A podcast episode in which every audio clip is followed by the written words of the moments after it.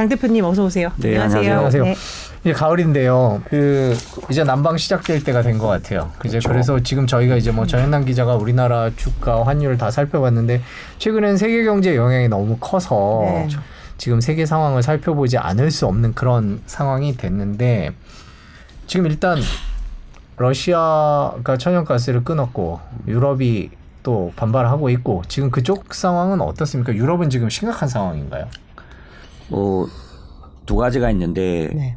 어, 러시아에 대한 어떤 영향을 받는 게 워낙 크니까 문제가 아닌 건 절대 아니고 네. 있는데 다만 지금 보도에서 되는 그런 내용들만 있는 게 아니라 나름대로 대책을 세운 부분들이 있는데 네. 그게 이제 그 부분은 좀 자세히 보도가 안, 안 되는 것 같아요. 네. 네. 그래서 그 비축을 늘리는지 그런 부분 말씀하시는 거예요. 예, 그런 거 포함해서 뭐 여러 예를 들면 지금 이제 천연가스 러시아가 잠궜기 때문에 높아졌다고 생각하지만 사실은 아닌데 그 얘기는 원래부터도 있었고 모두가 예견된 꼼수였었으니까 네.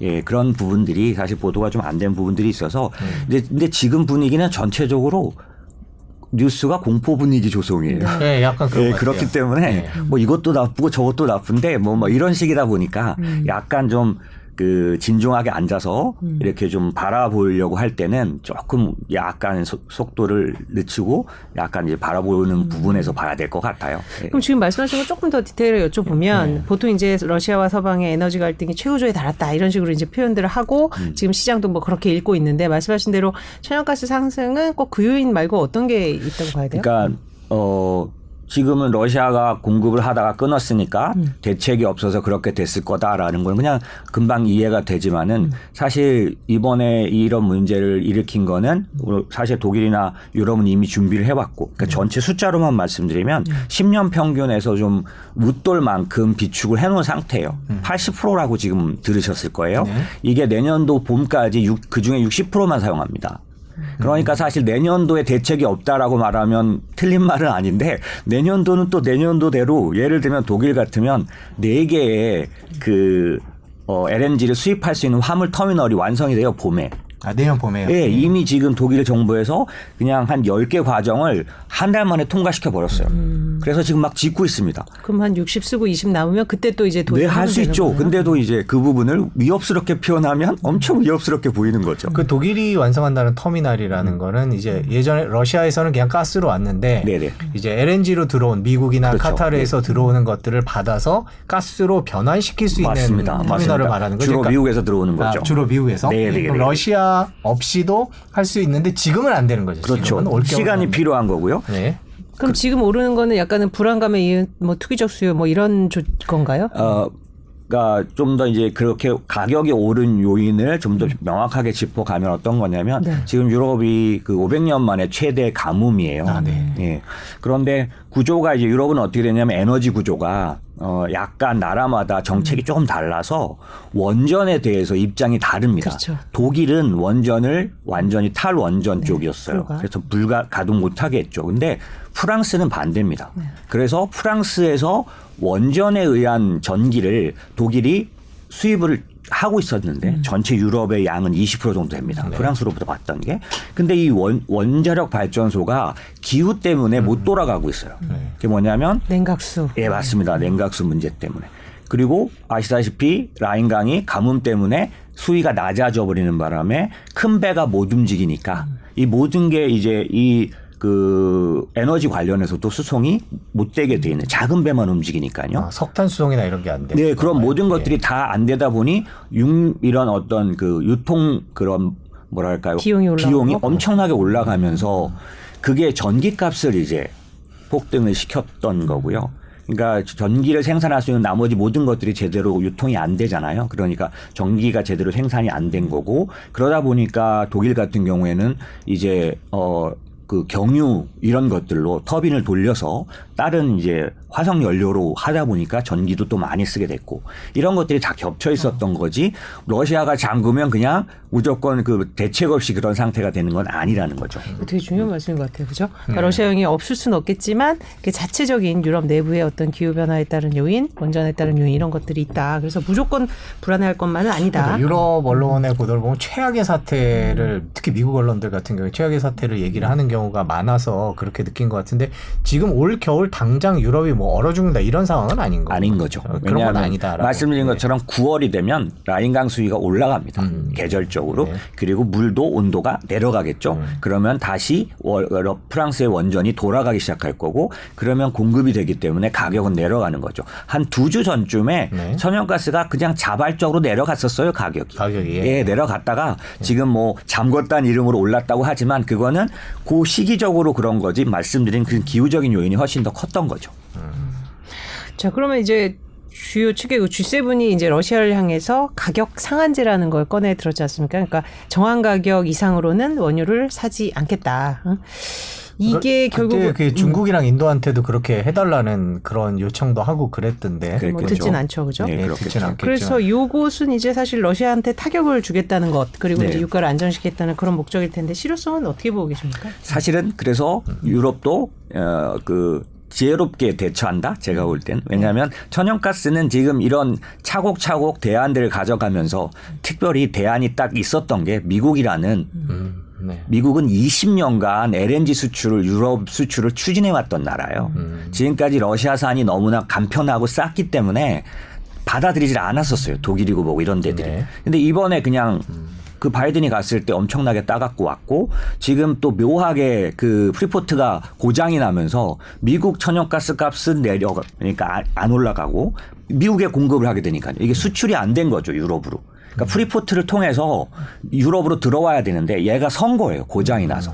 그러니까 그 그걸 갖고 화물 터미널이 안 되다 보니 미국 내만 공급을 하게 돼서 미국의 천연가스 가격은 안정을 찾았고 바이든 입장에서는 유럽 같은 경우는 그것 때문에 어려움이 생기긴 했지만은 어, 무조건 이제 지금은 사실 유럽에 대한 노르웨이산이에요. 지금 음. 전부 다 LNG가 노르웨이산 카타르. 네. 그, 그것만으로도 상당 부분 되고 있고 그게 80% 쌓았다고 말씀드렸잖아요. 네. 그러니까 그렇게 되고 있었기 때문에 대안이 없지 않, 않았고요. 거꾸로 원유는 대안이 좀 없는 편이죠. 음. 그래서 지금 7개국이 하고 있는 이런 것들은 유럽이 어, 하고는 있지만 실효성이나 이런 부분을 봤을 때 어, 적극적으로 실제 실행은 못할 거라고 보는 거죠. 음, 실효성이 이제 한 네, 왜냐하면 음. 제가 그렇게 생각하는 건 맞지는 않는데 음. 제가 그렇게 생각하는 이유를 하나 말씀드리자면 네. 어, 러시아산 석유를 운송하는 선박을 규제하기 위해서 EU가 그 선박에 대한 해상보험 제공을 전 세계적으로 못하게 하겠다. 하지 말자. 음. 이렇게 자기네들이 먼저 말했거든요. 그래 놓고 자기네들이 먼저 다 부분 부분을 다 풀었어요. 음.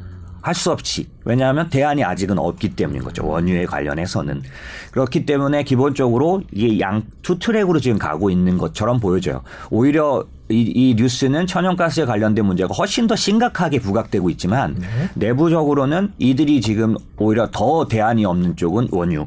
인 아, 거죠. 오히려 원유 쪽에 더. 예, 예. 그렇기 때문에 말을 막 굉장히 규제안을 하지만 올해 말까지 하기로 했던 그 90% 금지 음. 이것도 안 지켜질 거로 거의 보는 이유가 아직은 그 충분한 대안이 없는 거고 예 그런 부분이 있다라는 거죠.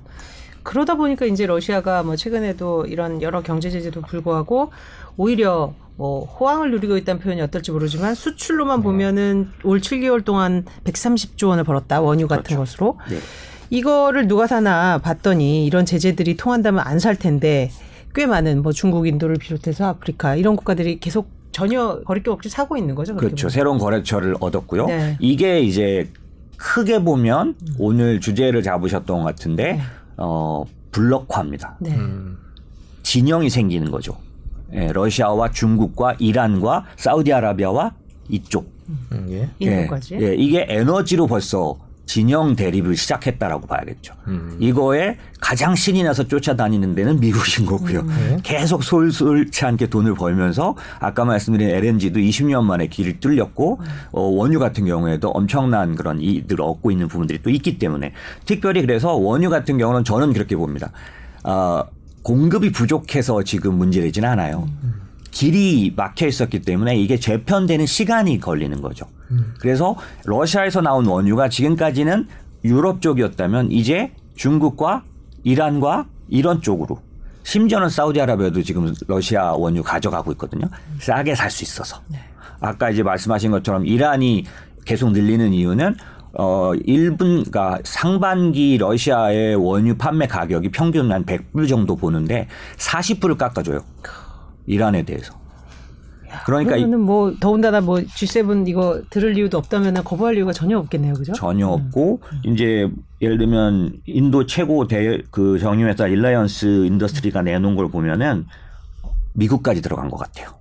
아, 그건 미국 아, 인정은 하지 않겠지만. 네, 안 하겠지만. 러시아 석유가 돌고 돌고 돌고 음. 돌아서 미국까지 그렇죠. 왜냐하면 원산지를 변경할 수 있기 때문에. 어, 그러니까. 이란에서 이거를 만들었다. 이게 좀 명확하지가 않아요. 네. 예. 석유에 뭐 예, 맞아요. 그래서 붙어 있는 것도 아니고. 말씀드린 릴라이언스 인더스트리가 수출을 한 거라서 미국에 들어간 걸로 보여지는 게 뭐 어, 89만 배럴 정도 이렇게 음. 들어간 걸로 그리고 호주에도 나가고 이런 것들이 이렇게 보고되는 걸 보면 상당 부분 이제 다른 좀 팔로들이 생긴 거고 이게 사우디 아라비아가 지금 노선을 정해야 되는데 네. 예, 이 문제도 아직 어떻게 될 거라고는 확 정할 수는 없는 거죠. 미국이 이걸 모르지 않을 텐데 네. 그럼 막지 못한 이유가 막지 못한 게 아니라 막지 않았다는 걸로 해석이 될까요, 장 대표님 말씀? 저는 그렇게 보고 있습니다. 네. 왜냐하면 이 원유의 그런 어, 어떤 공급은 재편돼야 합니다. 만약에 이게 왜곡돼 버리면 미국 자체, 바이든 자체가 먼저 피해를 보게 돼요. 왜냐하면 중간 선거를 봤을 때는 이 인플레이션 관련해서는 이게 한쪽으로 나와서 이 러시아산이 지금 공급되고 있기 때문에 전체 수요와 공급에 있어서는 EIA가 말하는 건 2분기부터 이미 공급 우위예요. 네. 그 얘기인즉슨 이 길이 다른 통해서 움직이고 있는 걸 미국이 충분히 누릴 수 있다라는 거죠. 왜냐하면 미국은 2019년도부터 순수출국입니다. 만약에 수입국이고 의존도가 높았다면 절대 이렇게 안 하고 뭔가 다른 어떤 딜들을 하려고 하겠지만 자기네들은 충분히 예, 그 이점을 누릴 수 있기 때문에 음. 현재로서는 그 부분을 건들지 않고 나머지를 진영화하는데 더 유리하게 사용하고 있는 거죠. 그러니까 러시아 석유가 흘러나와서 중국이나 인도, 뭐 이란, 사우디 등을 거쳐서 이렇게 소비가 되면서 유가를 너무 많이 끌어올리지 않도록 약간 그렇죠. 모른 척했다라는 네. 일정 부분이 될 때까지는 네. 왜냐하면 자기들도 당장 인플레이션 때문에 특히 바이든 같은 경우 정치적 문제가 있기 때문에 중간 선거나 이런 걸 생각을 할 때는 계속해서 너무 욕을 먹고 있지 않았습니까? 그러니까 어, 오버액션도 많이 했잖아요. 뭐 셰일 기업에 대해서 막 네, 예, 비난하고 네. 이거 아닌 거 내용 다 알면서 네. 그래서 거기 그그 셰일 기업들이 이렇게 써놨잖아요. 고등학생 인턴을 좀 잘 써라. 음.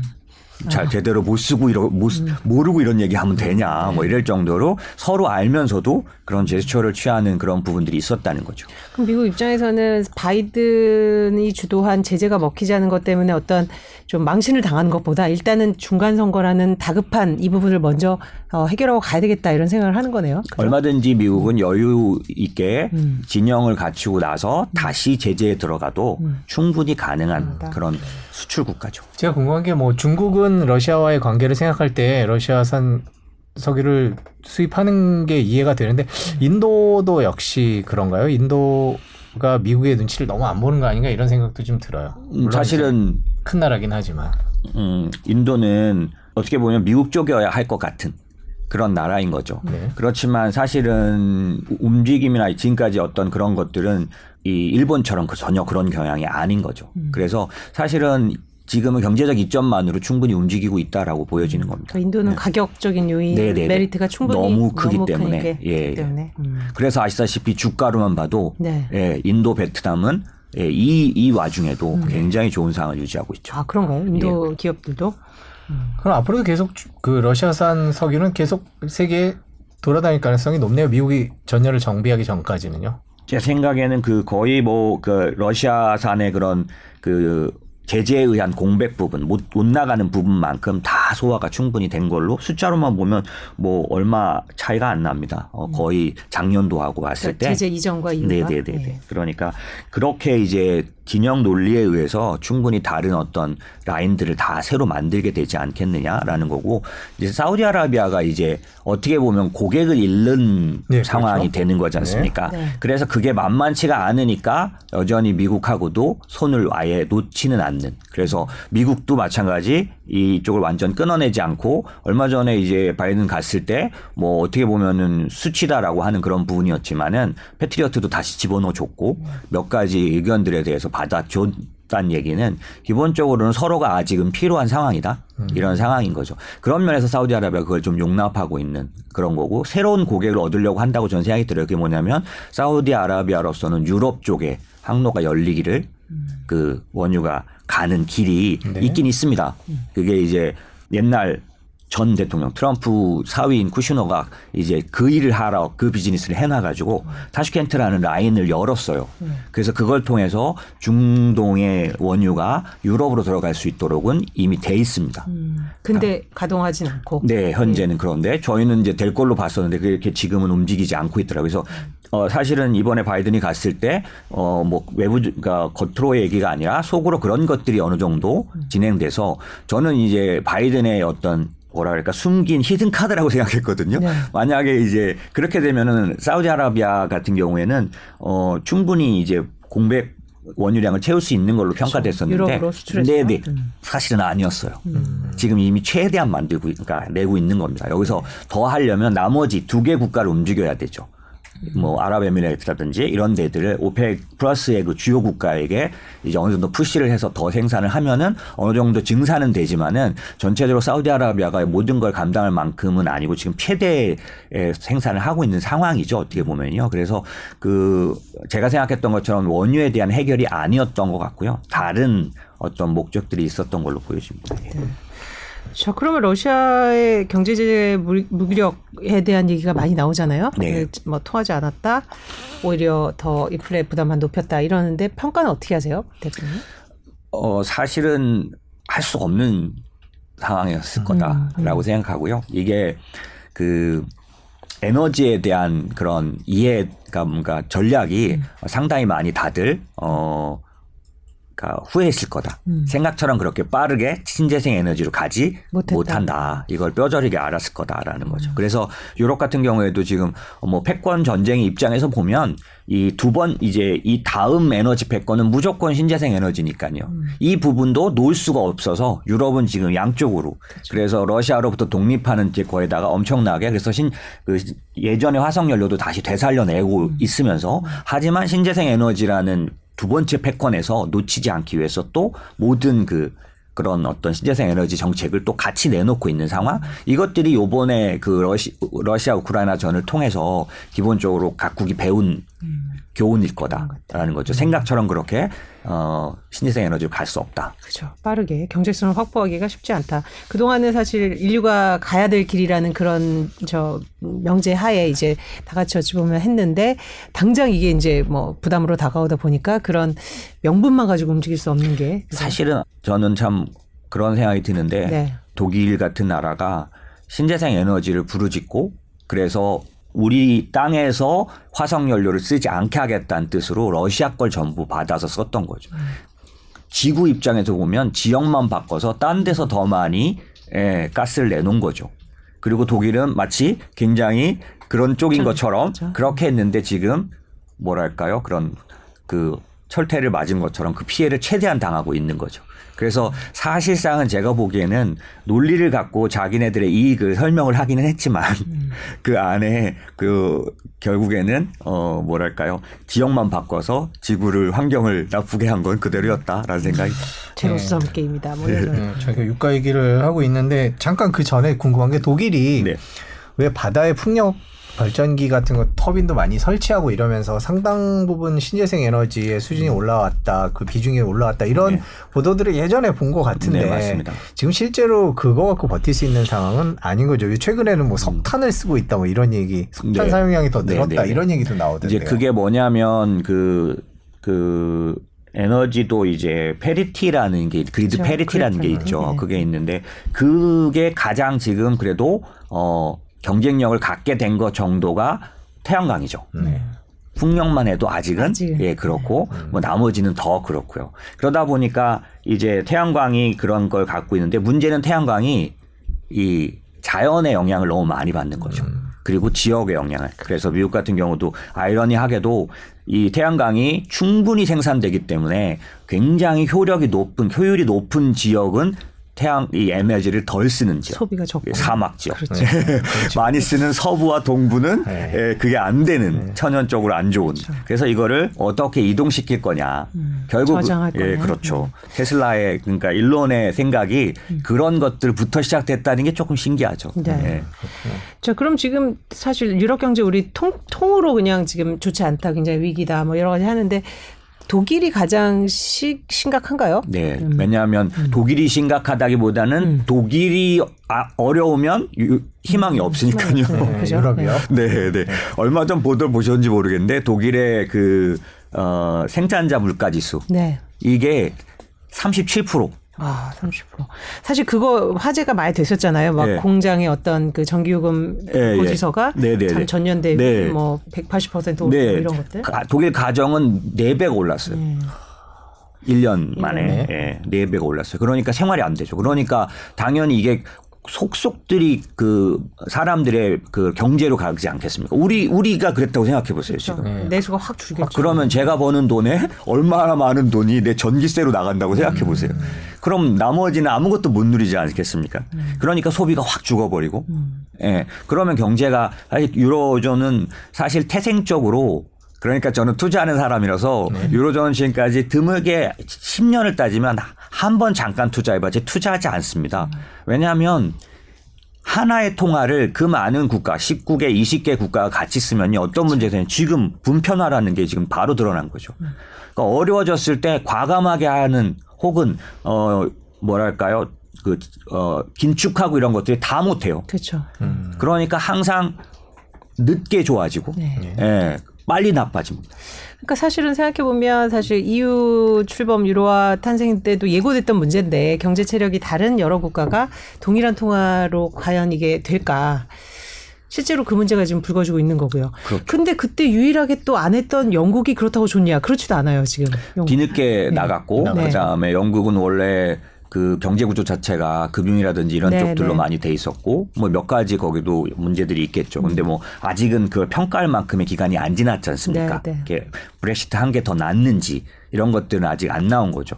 하지만 사실은 모든 경제권은 아직도 여전히 묶여 있기 때문에 그 하나의 통화의 영향을 받는 건 똑같습니다. 아직도. 음. 그러니까 유로존의 그런 그 유럽의 여러 나라들이 같이 엉켜 있는 그 구조 자체가 예, 좋긴 어렵죠. 이게 놀라운 게 FTSE라고 그 걔네들 그 그러니까 스톡스 50이라고 해서 유럽 이렇게 하잖아요. 이런 지수들이 어 미국은 10년 전과 지금 처음 아주 많이 달라졌습니다. 10년 전에 어 미국에서 10, 10위 안에 들어가는 회사와 지금 10위 안에 들어가는 회사 하면 어, 많이 다르죠. 대부분의 네. 기술 기업들이거든요. 네. 유럽은 하나도 안 바뀌었습니다. 50위까지. 그대로예요. 혁신에서의 예. 문제가 있는 거죠. 예, 변화하지 않은 거죠. 네. 그러니까 그 중에서도 유일하게 독일 정도가 음. 특별히 이제 앞으로 만약에 블록화되고 이제 global value chain이 아니라 이제 리쇼어링 구조로 바뀐다면 독일은 또 유리해지겠죠. 그렇죠. 제조업 기반 예, 때문에. 그 가지고 있는 그 기반 때문에. 하지만 그 유리한 점을 제대로 못 누리는 이유가 보셔서 아시겠지만 제가 알기로는 이탈리아 뭐 그 어떤 면에서는 뭐 예전 스페인 이런 이런 데들은 어떤 걸 알았냐면 오 내가 어려워도 저게 되네. 예, 네, 그렇죠. 나는 그냥 막 먹고 어. 쓰고 네. 그 다음에 어 나 이러다 나 죽어 그러면 살려줘야 하고, 네. 예, 그걸 알아버린 거죠. 그러니까 그 선거에 편승하는 그 소위 말하는 그런 쪽의 정치인들은 더 많이 그쪽으로 가기 때문에 음. 이번에도 드라기가 왜 결국 이탈리아에서 제정신 사람 그 사람 한 사람이라고 보는 거거든요. 경제에 대해서 뭐막 퍼주기식이 아닌 아니. 파퓰리즘이 아닌 사람 유일하게 경제 개념을 가진 사람이라는데 그 사람이 때려치고 나가잖아요. 이럴 정도로 실제로 이 안에서는 정말 낭비하는 사람과 애써서 모으는 사람이 같이 있는데 문제는 독일도 지금 모든 자산을 유로화로 쌓아놨다는 거죠. 음. 이게 흔들리면 그 지금까지의 그 모든 부가 그럼 끝나는 거라서 외환 보유고를 뭐 예를 들면 달러로 일부러 하거나 그런 하지만 그건 부분일 수밖에 어. 없죠. 음. 왜냐하면 통화 체제 자체가 단일 통화로 돼 있기 때문에 그래서 이거는 끊을 수도 다시 할 수도 없는. 그럼 지금 유럽 경제가 그런 상황에서 이런 에너지 위기, 에너지 가격이 오르고 뭐 기후 변화 때문에 계속 이런 변수들이 생기고 이런 상황이면 유럽 경제가 훨씬 더 미국 경제보다 안 좋아 빠르게 안 좋아지고 내년 내후년 어떻게 될지 걱정이 되기도 하는데 어떻게 전망을 맞습니다. 하십니까?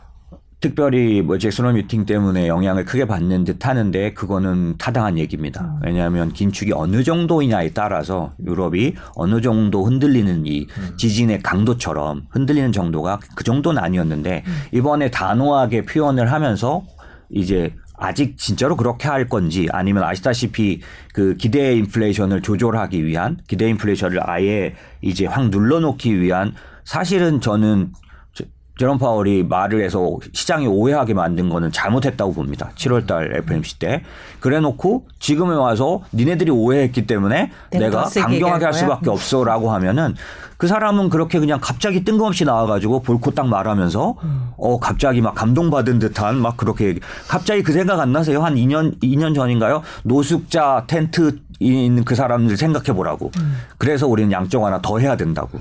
그래서 덧풀었던 그 파워랑 똑같지 않나는 거죠. 네. 결국 그렇게 하고 났더니 지금 전 세계는 그냥 아예 몸살을 앓고 있는 거죠. 음. 그럼 이 상황에서 지금 말씀 주신 것처럼 이런 상황이 되면 사실 유럽은 강도가 조금만 더 높아지는 긴축으로 가도 기간만 좀 더 길어져도 흔들리는 정도가 달라지는 상황이 된 거죠. 음. 그러다 보니까 지금 아까 공포스럽게 나오는 얘기들이 뭐냐면 사실은 어, 그만큼 경계심이 있는 거죠. 다만 진단을 하라고 하면 아직은 저희가 보는 지표들로는 전혀 그렇게 위기 그러니까 부도를 말하는 그러니까 제일 이제 어, 위험 지표로 보면은 독일과 이탈리아의 음. 그 국채 스프레드를 봐야 하는데 네. 이 스프레드가 위험 수치까지 안 가 있어요. 그리고 한 3분의 1밖에 안 올랐습니다. 지금도. 음.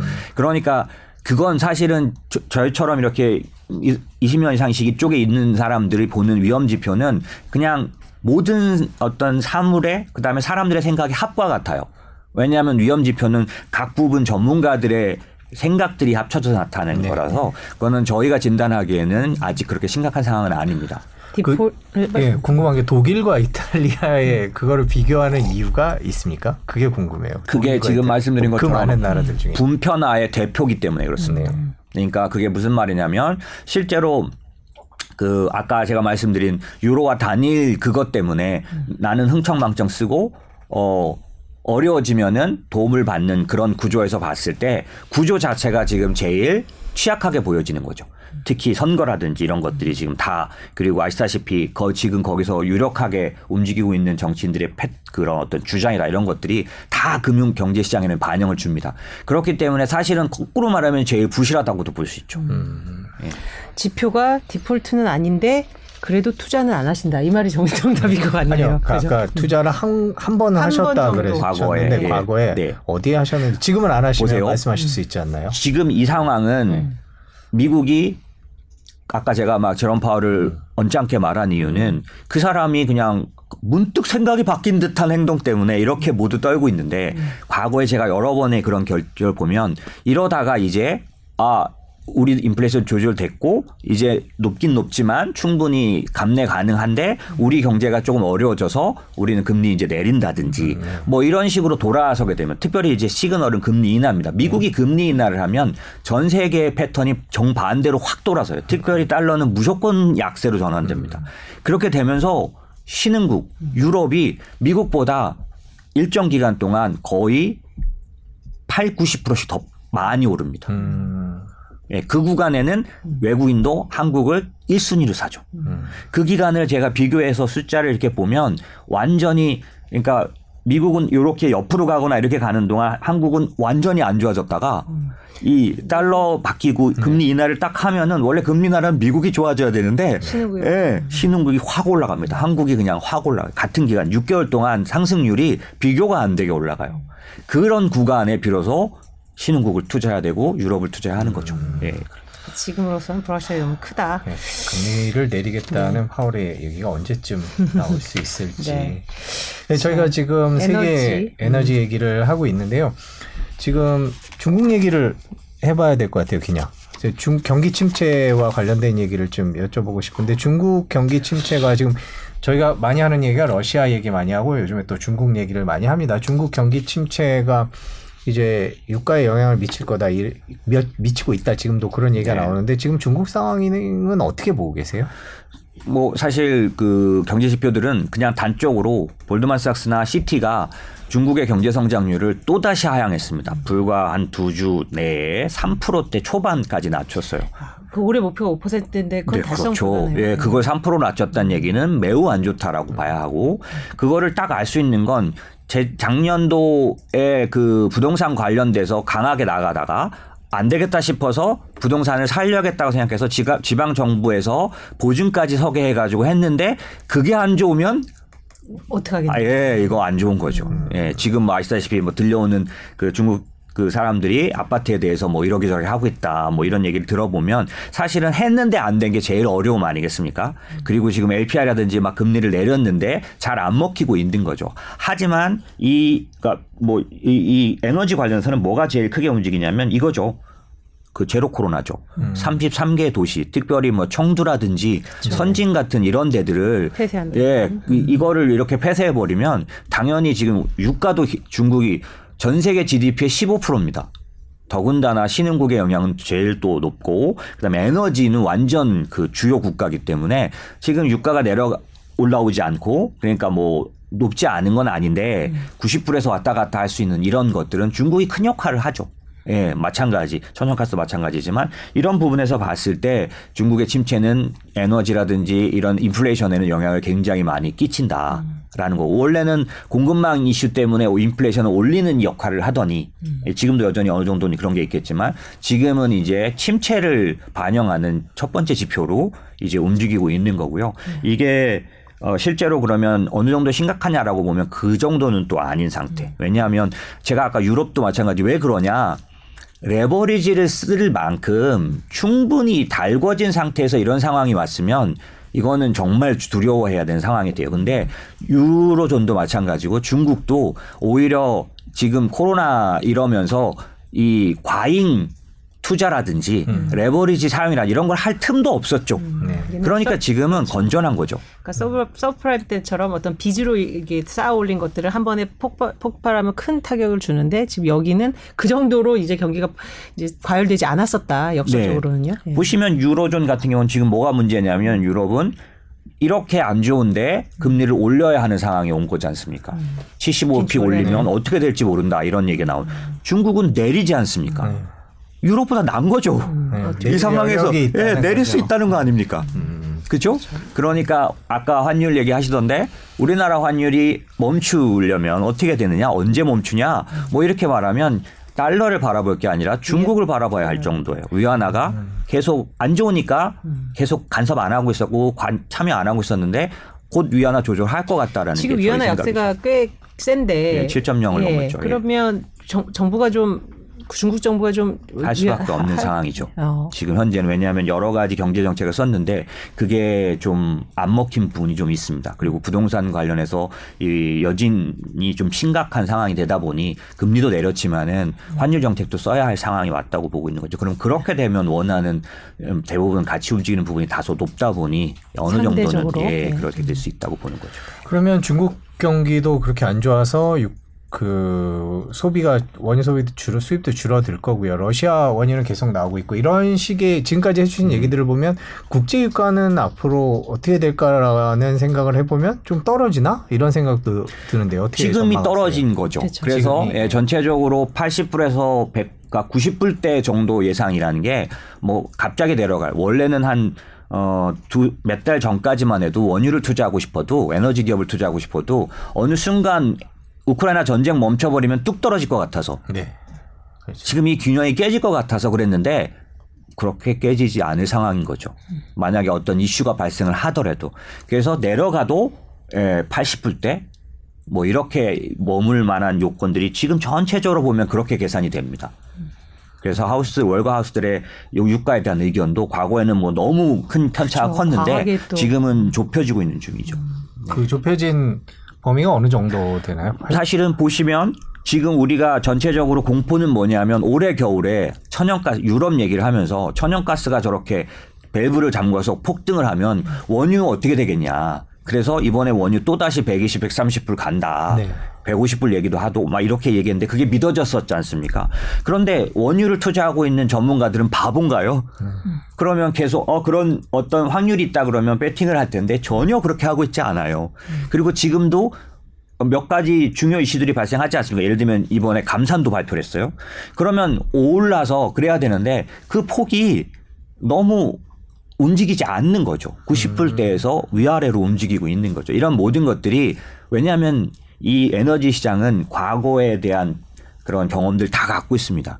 금융위기 때 어디까지 갔었는지 알기 때문에 그러니까 수요가 공급보다 훨씬 더 강력하게 영향을 끼칩니다. 음, 수요가 수요가 예. 공급보다 훨씬 더. 예. 네. 보십시오. 이번에 미국의 driving season이었는데 어 10년 내 숫자로 말씀을 드릴게요. 네. 그 7월 달 동안에 사용한 양을 보면은 어 7월 7월에 driving season에 보통 평균적으로 20년 동안 930만 배럴을 썼는데 1 이번에 800만 배럴 밑으로 내려갔어요. 하루에. 음. 네. 그러니까 아무래도 수요를 저 소비를 줄인 거. 네, 그렇죠. 이러, 이렇게는 안 한다고 생각했습니다. 네. 왜냐하면 미국은 생필품이라고 봤으니까. 음. 그래서 이렇게까지는 줄일 수 없다고 생각했는데 줄이지 않습니까? 음. 이럴 정도로 이 에너지는 어떻게 보면 되냐면 실제로 유가가 미국의 인플레이션에 끼치는 영향은 많이 났습니다.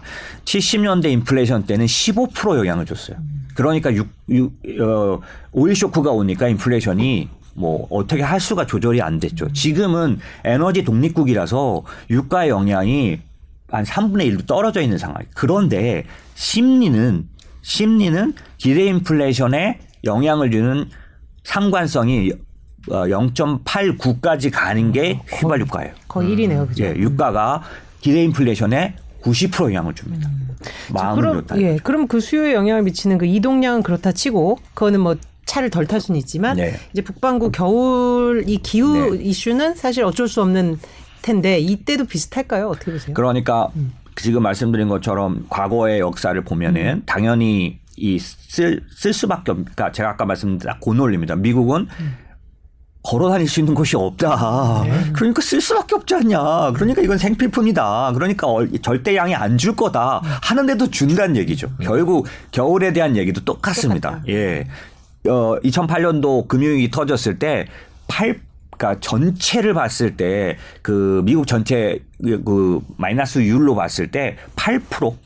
그러니까 숫자로는 이게 지금 지금 요번에 준 게 1% 남짓이에요. 근데 그 숫자가 8배만큼 준다는 거예요, 수요가. 예. 음. 지금 준 수요의 8배까지 줄었었다는 얘기죠. 그래서 유가가 20불을 갔던 거 아니겠습니까? 잊어먹었지만 우리 다. 아, 그랬었죠. 예. 예. 자, 그렇군요. 그러니까 기후와 사실 미국에서의 그 이동은 거의 비슷한 변수다 이렇게 해석을 하시. 그렇죠. 우리나라에서의 그 저 이동하고는 또 다르니까요. 그게 네. 논리로 말하면 어, 아까 제가 말씀드린 미국에서 휘발유는 생필품이기 때문에 절대로 줄일 수가 없다. 일정량을 써야만 할 테니 가격은 안 떨어진다라고 하면 누가 그걸 항의하겠습니까? 그렇죠. 맞는 얘기죠. 근데 지금 말씀드린 숫자는 그렇게 안 하고 있다는 거죠. 네. 그게 사실은 전문가들이 말했을 때 그럴듯하지만 결과가 아닌 것들이 그런 데서 생기는 거죠. 음. 예, 그런데 과거 역사는 그렇기 때문에 지금 사우디아라비아가 요번에 감산을 하고 그 이렇게 얘기를 할 때 정말로 두려워서는 아니지만 그들은 알고 있는 거죠. 그렇죠. 예, 경험이 그러니까 있는 거죠. 공급량을 조절을 해야 되겠다라는 것을 이미 이런 이미 통해서 집, 이제 그러니까 유가에 대해 우리가 생각할 때 사우디아라비아가 감산 얘기를 꺼냈어. 아 전체적으로 그렇게 움직이고 있구나. 음. 만약에 사우디아라비아가 바보가 아니라면 음. 이렇게 안 해도 다 높을 거라면 유가가 높을 거라면 그런 얘기를 왜 꺼내겠어요?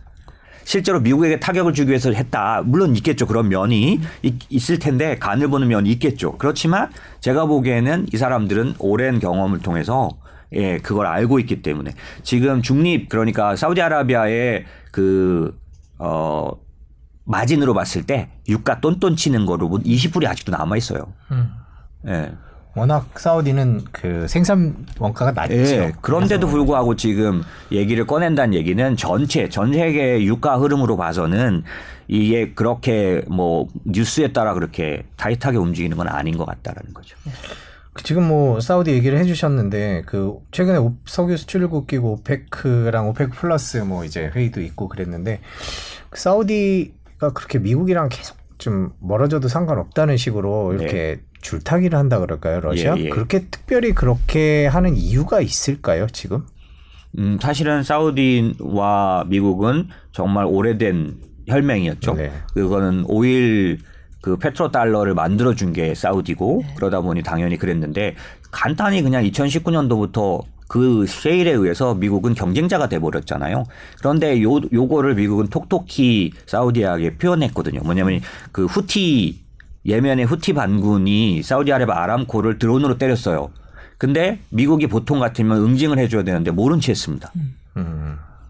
그런데 그게 문제가 아니고 트럼프 때 중요한 그, 어, 중동에게 있어서 가장 그 수출에 중요한 그런 항로가 있는데 이 항로에 대해서 어, 주도권을 중국과 러시아가 잡아 줬던 거죠. 그러니까 현재로서는 제가 보기에는 아직 정확하게는 아직까지는 사우디아와 미국, 어, 사우디아라비아와 미국은 어떤 어느 정도 이 실익이 있는데라고 보지만 사실 사우디아라비아가 이번에 러시아 편을 들 수 있었던 건 그들의 그런 군사적인 행동에 대한 부분에 대한 신뢰도 있었다라는 거죠. 그래서 저는 이 블록화 된다고 보는 이유가 그쪽에 사우디아라비아가 이쪽에 쓸 거라고 보는 이유는 결국 미국이 봐주지 않던 뒤를 이쪽에서 봐주기 시작했다라는 거죠. 러시아에서. 예, 중국. 근데 미국이 이제 무기 끊고 하면 본인들도 뭐 그런 좋진 않을 텐데 결국 그런 부분까지도 러시아 중국이 기댈 수 있다고 미국의 첨단 무기가 음. 사우디에 많이 수출돼서 사우디의 힘에도 큰 영향을 미칠 텐데요, 실제로. 보면. 지금 그 말씀 그대로입니다. 그래서 음. 바이든에게 제일 먼저 요구한 게 패트리어트 네. 돌려놔라. 네. 다시 집어넣었죠. 네. 예. 그리고 우방으로서 지켜주겠다. 이거 다 약속한 거죠. 그러니까 아직까지 당연히 그런데 사우디아라비아 입장에서는 옛날 같으면 아 그러면 그냥 지금 같은 때도 감산이라든지 이런 거를 미국 우호적으로 할 텐데 그렇게 안 하고 자꾸 돌을 던진다는 얘기죠. 예, 그 얘기인즉슨 그래도 한번 튀겨볼 수 있는 상 어떤 뒷배경이, 뒷배경이 생겼다. 예, 예. 음. 그거에 대해서 중국은 얼마 전까지 예를 들어 지난번에 러시아에 대해서 중국이 적극적으로 옹호하지 않았지 않습니까?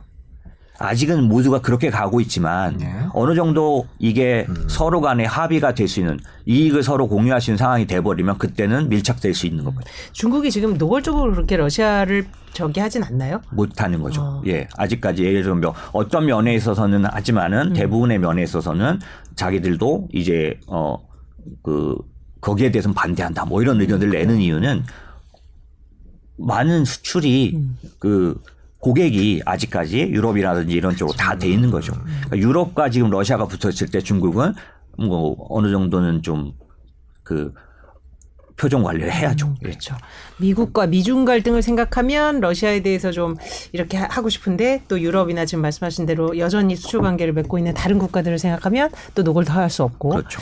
그러니까 결국은 그 말씀하신 대로 블록화가 일어나면서도 또 서로 이제 그이 서로 간보고 유불리에 그렇죠. 따라서 이제 예. 굉장히 애매모호한 자세를 취하는. 음. 지금 저기가 유가 공급 얘기를 잠깐 했는데 음. 또 궁금한 것 중에 하나가 미국이 셰일가스 를 네. 더 많이 생산해 내면 네. 아까 말한 대로 러시아산이 그렇게 돌아다닌 거를 모른 척해야 할 상황은 아닌 것 같기도 하고요. 미국이 네. 뭐 셰일가스 미국이 스스로 원유 수출국이고 뭐 이러면서 자급자족을 이뤘다 이런 얘기들이 많이 나왔는데 네. 왜 미국은 그렇게 양을 늘리지 않나 그런 부분이 좀 궁금하기도 해요. 어. 그러니까 원유에 관련돼서는 정제 시설이 있고 이 부분에 관련돼서 가동이 되는 이제 원유, 그러니까 석유라 이렇게 돌아가는 그 부분이 두 개가 있는데 음. 어 미국이 지금 사실은 생산은 최대를 하고 있는데요. 그래 왜 근데 왜 그렇게 말씀하신 대로 야 많은 양을 그러니까 원하는 만큼을 쭉쭉 뽑아내지 못하냐면 그 정제 시설이 오랫동안 몇 년 동안 안 가동되면서 왜냐하면 어디로 갔냐면 신재생 에너지로 갔지 않습니까? 이러시잖아요. 그러면서 이게 돌아오고 있는 중이에요 지금. 그러니까 회복을 하고 있는 중이. 그래서 어 월 그 10만 배럴씩 계속 늘리고는 있습니다. 그러니까 리그스라고 하는데요, 셰일 쪽 리그스는 계속 꾸준히 늘고는 있습니다. 다만 그게 뭐 어떻게 보면은 의도적으로 하는 거가 아니라 실제로 물리적으로 지금 계속해서 회복해서 가고 있는 중인 거죠. 예. 그 부분 정상화되려면 사실 상당 기간 동안 셰일에 대한 투자가 중단되면서 그때 국제 유가가 굉장히 급등했을 때도 바로 이거를 생산할 수 없다 그렇죠. 그런 얘기들도 많이 예. 나왔었는데요. 예. 물리적인 상황이죠. 그렇죠. 자 그러면 이제 우리 석유 회사 투자에 대한 얘기를 좀 해보면 버핏 같은 경우 계속 이제 석유 회사 지분을 사고 있고 뭐 이 노림수는 뭘까요? 아까 말씀하신 대로라면 유가의 상승폭은 제한적일 텐데 버핏도 모르지 않을 텐데 그럼 이런 뭐 철가스를 노리는 걸지. 특히 뭐 예전 같으면 사는데 이미 지금 많이 오른 것 음. 같은데 보면 회사도 한 군데도 아니고 뭐 이제 몇 군데씩 계속 투자를 하는 것 같은데 도미니언 에너지도 사고 뭐 또 옥시덴탈인가요? 이게 네. 사고 이러는데 왜 석유 회사 지분을 살까 그런 게 좀 궁금해요. 저희가. 사실은 뭐 제가 지금 워렌 버핏의 그런 그 투자에 대한 얘기를 딱 했을 때 정확하게 정말 할 수 있으면 그렇죠. 제가 제가 대가 좀 같은 레벨이죠. 네. 하지만 제가 이해하는 거는 네. 제 수준입니다. 제가 수준을 이해하는 건 뭐냐면 이 이번에 모든 나라들이 알게 된 거 신재생 에너지로 그렇게 바로 갈 수는 없다. 이런 상황이 실제적으로 어떻게 좀 벌어져 그게 왜 그렇게 되냐면 지금 현재 그 어, 경제는 그 ESG라 그래서 예, 신재생 에너지를 완전히 굳혔고 그러다 보니까 쉐브론이라든지 이런 엑스모빌 같은 데조차도 기존의 원유 시설에다가 투자를 못 합니다. 만약에 걔네들이 어, 화석연료, 그러니까 원유 생산에다 투자를 하면 ESG 규정에 의해서 블랙락 같은 데가 얘 엑스모빌 얘네들을 팔아버려 그냥. 음. ESG에 반대된다 그래서. 그렇기 때문에 얘들조차도 엑스모빌이나 쉐브론조차도 어디다 투자해요? 태양광이랑 풍력에다 투자합니다. 그러면 결국에는 기존의 화석 연료의 제 그 생산 시설은 투자는 안 들어가는데 빨리 신재생 에너지로 바꾸지는 못하니까 유럽 같은 경우도 마찬가지지만 그러면 투자는 안 들어가는데 수요량은 그대로 있으니까 앞으로 몇 년 동안 수요량이 늘지는 않아도 그대로는 가니까 결국에는 어떻게 되느냐 공급량이 원래 생산 그러니까 투자를 해야 늘어날 거 아닙니까? 네. 안 늘어나니까 수요가 그대로인 채면 공급 그 양의 한정에 의해서 가격이 계속 유지가 되죠. 유지되죠. 올라가거나 그러면 그 버핏이 투자한 그런 회사들 같은 경우에 어떤 특성이 있냐면 어 유가로 보면은 5, 60불 대일 수 있는데 5, 60불 대만 유지가 되면은 아무 시설 투자가 안 들어가도 돈을 충분히 현금이 그냥 남는 그게 이제 그래서 FCF라 그래서 그 뭐라 그러냐면 잉여 현금 흐름 네. 이게 뭐냐면 자본 지출을 뺀 진짜 이익인데 음. 이 에너지 기업들이 자본 지출이 더 이상 안 들어가요. 음.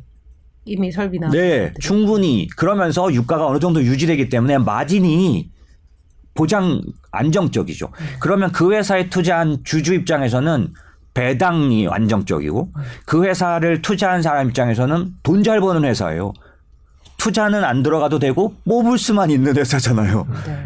그러다 보니까 유가가 일정 수준 내에 있게 몇 년을 가게 된다면 사실은 이건 캐시카우죠. 그렇죠. 네. 아, 그거 재밌네요. 그죠? 왜냐하면 독과점이다 보니까 자기네들이 분산해서 다른 데 투자하는 게 오히려 자기네들 수익 구조를 안정적으로 가져갈 수 있는. 그렇죠? 그렇겠죠. 사실 네. 경쟁이 완전 경쟁에서는 그게 불가능하잖아요. 그렇죠. 사실. 네. 그런데 왜 이거는 근데 왜 이런 그 엑슨이나 엑스모빌이나 쉐브론 같은 큰 회사의 지분을 살 수도 있는데 네. 이런 다른 회사 요 산 회사들의 특징이 좀 있을까요? 뭐 LNG 때문이다 아니면 뭐 다른 어, 어 여러 가지 저, 분석들이 어, 있는데 지금 현재 globally 움직이는 흐름으로 보면 LNG 흐름이 분명히 있고요. 네. LNG에 투자 포인트가 가 있는 많은 투자들이 있습니다. 네. 뭐 일본에서도 이제 그 LNG 관련된 회사가 두 개밖에 없는데 그 하나가 뭐 날라가고 있는 중이죠. 예. 아, 주가가 예, 예. 예. 그런데 그런 식으로 전 세계 주가를 보면 LNG 관련된 기업들의 상승이 두드러진 편입니다. 그러니까 당연히 여기서도 그런 포인트는 있겠고요. 사실은 투자자 입장에서는 자기가 좋아하는 기업이 있습니다. 사이즈부터 그다음에 지배 구조부터 그쵸. 예, 그게 있기 때문에 엑스모빌이나 쉐보론 같은 데를 안 건드리는 이유는 충분히 있을 겁니다. 아마.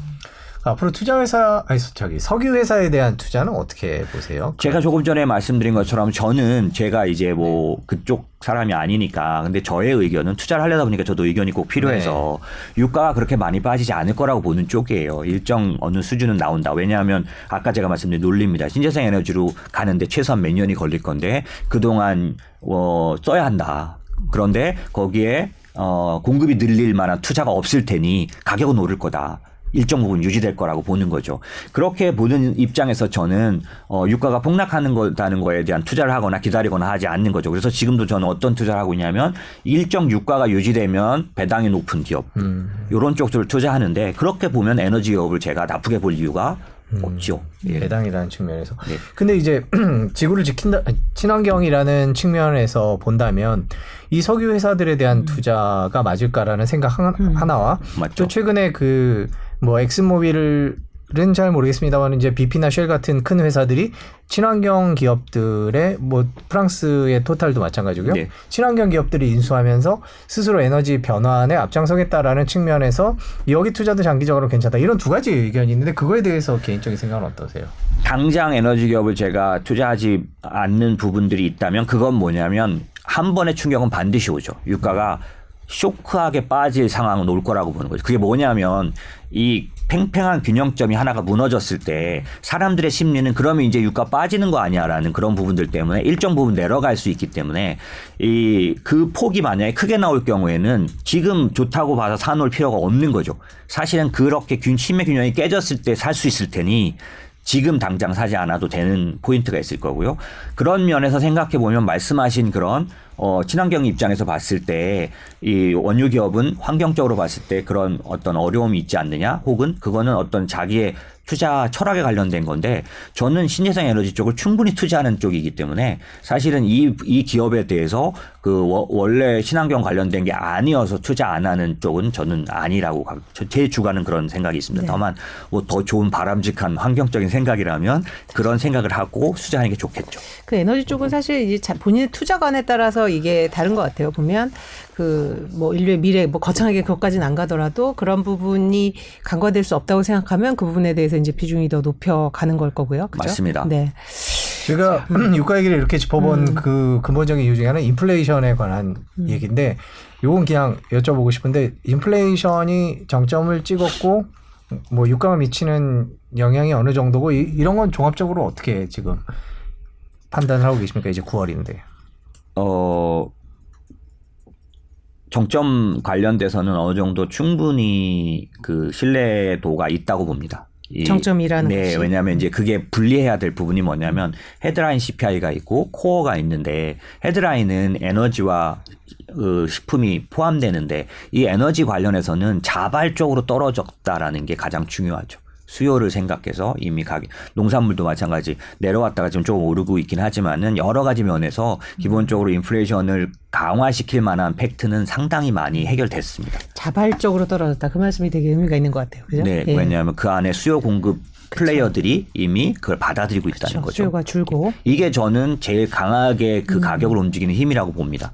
그렇기 때문에 그렇고 그 다음에 제가 경험한 제가 경험한 금융시장은 어 연준이 저렇게 나오면 심리적인 침체는 훨씬 더 강하게 앞으로 좀 많이 남아 있습니다. 음. 사람들의 마음 속에 굉장히 힘들게 침체를 받아들이는 그 증폭. 음. 아까 제가 말씀드린 것처럼 실제 경제적으로 어려워지는 것보다 마음 속에서 정말 어려워졌. 우리는 이제 이제 소비를 끊어야 된다. 음. 소비를 줄여야 된다라는 마음이 지금보다 상당 부분 더 많이 나올 겁니다. 앞으로 이제 맞습니다. 그러면 지금 요번에 어 원초적으로 그 제롬 파월이 차단해 버렸잖아요. 기대 자체를. 계속 갈 거다 이렇게 말을 했으니까 이, 이 이때부터는 이제 나 벼랑 끝에 서서 가기 때문에 굉장히 다른 심리적인 상태가 될 텐데 이런 심리적인 상태가 될 때 기본적으로 에너지나 이런 부분들은 뚜렷하게 그, 어, 관리될 상황이 충분히 될 거라고 왜냐하면 경험적으로 보면 그렇습니다.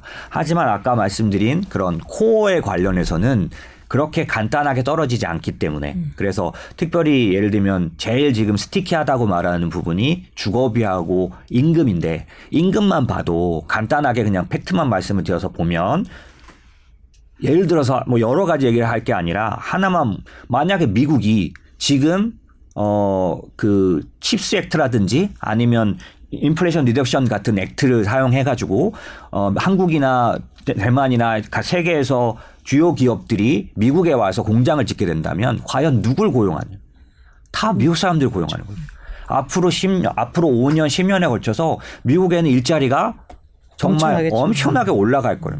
그럼 일자리가 올라가는데 임금이 금방 떨어진다? 그거는 쉽게 생각할 수 없는 거죠. 음. 그렇게 생각하면 임금 인플레이션은 앞으로 위협적으로 spiral 상태까지는 안 가도 지금처럼 슬로우하게 내려오는 그런 곡선 정도밖에는 안 될 건데 그러면 어 임금 인플레이션이 차지하는 전체 코어에서 차지하는 비중이 낮냐? 낮지 않습니다. 막 30%씩 하고 이러기 때문에 이 부분이 그러면 오랫동안 인플레이션을 붙잡고 있을 거.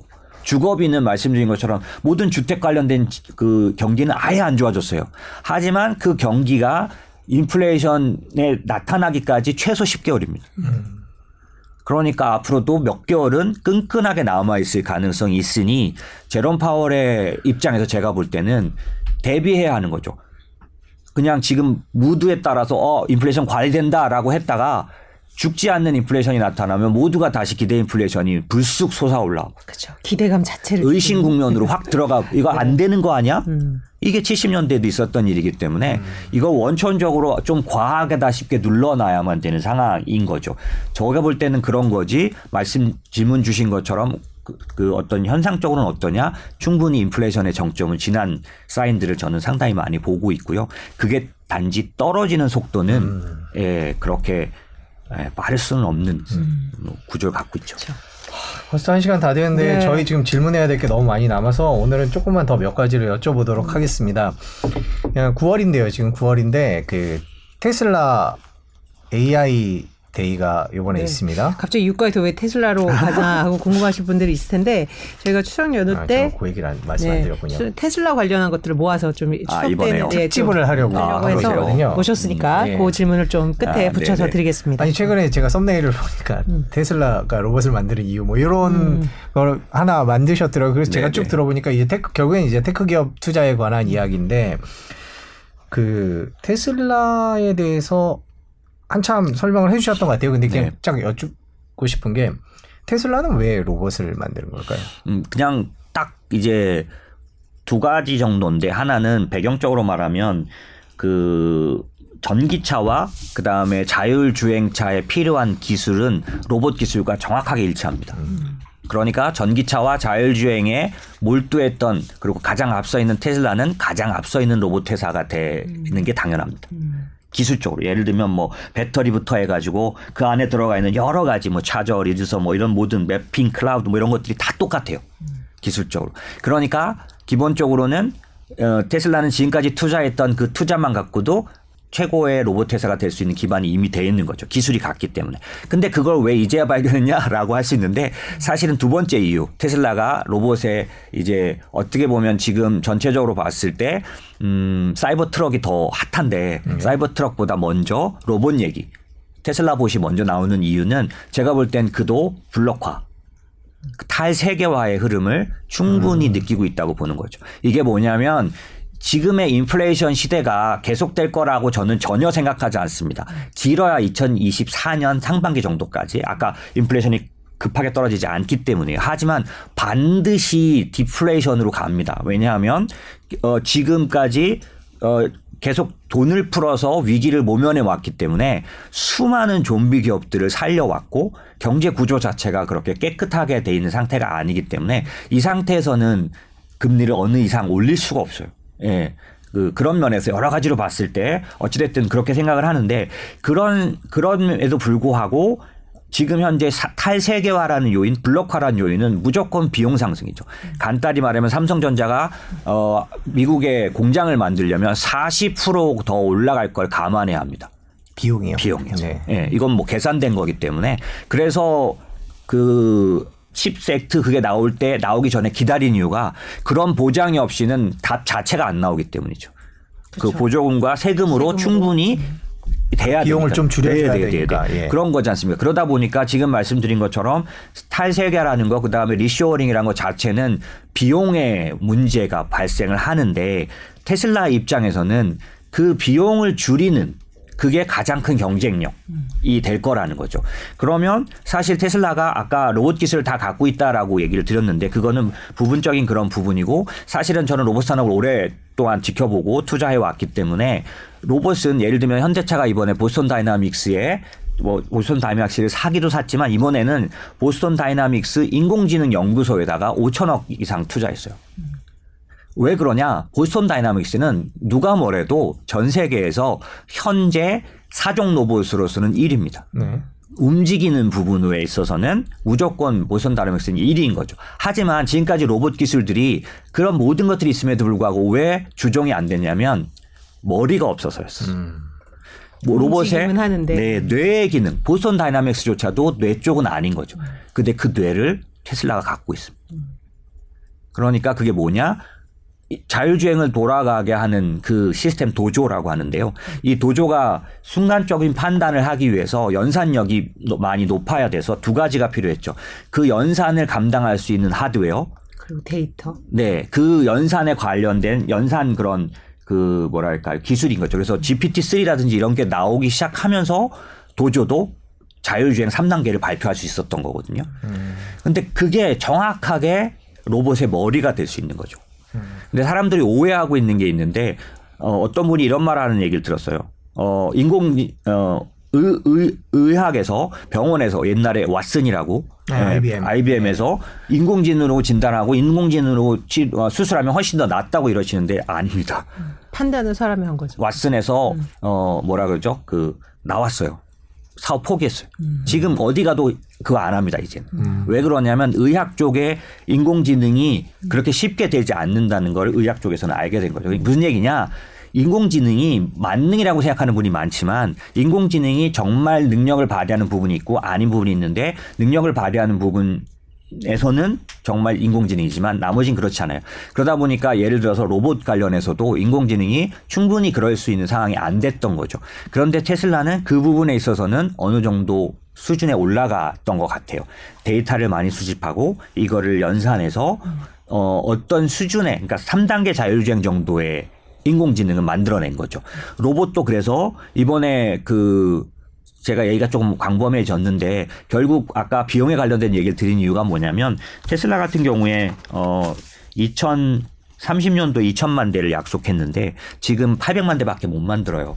그런데 그러다 보니까 결국 승부는 어떻게 나느냐?